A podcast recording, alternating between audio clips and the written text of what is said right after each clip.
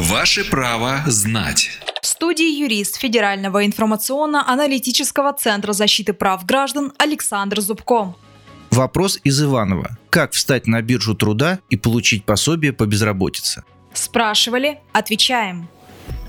Прежде всего, необходимо зарегистрироваться в Центре занятости населения по месту прописки. Адрес центра вы можете узнать на сайте Роструда или позвонив по телефону 8 800 707 8841. Для получения статуса безработного в Центр необходимо предоставить следующие документы. Паспорт, трудовую книжку, документ об образовании если есть, то справку о заработной плате за последние три месяца и анкету заявления, которая заполняется непосредственно в самом центре занятости. Итак, если в течение 10 дней после регистрации на бирже труда вам так и не удалось найти подходящее место работы, а другого официального заработка у вас нет, то вас признают безработным. После этого вы ходите в центр занятости два раза в месяц для прохождения собеседования по предложенным вакансиям, подходящим вашей специализации. Если работодатель отказывает вам в трудоустройстве, то вы приносите в центр занятости бланк с отказом, и тогда пособие продлевают.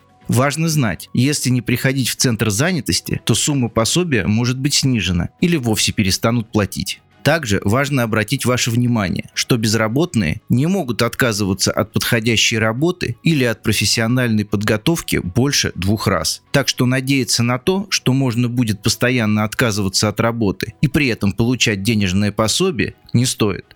Что же касается пособия по безработице, то период его выплаты ограничен и не может превышать одного года в течение 18 календарных месяцев. То есть за полтора года в общей сложности денежные выплаты вы будете получать только 12 месяцев. Что же касается суммы выплат, с 1 января 2019 года минимальный размер выплат составляет 1500 рублей, а максимальный 8 тысяч. Исключение – предпенсионеры. Для них максимум 11 280 рублей. Минимальную выплату получат граждане, которые раньше не работали или не работают больше года, граждане, которых уволили за нарушение дисциплины, и безработные, чей стаж за прошлый год меньше 26 недель. Остальным первые три месяца будут платить 75% от средней зарплаты за последние три месяца работы. Следующие три месяца – 60%.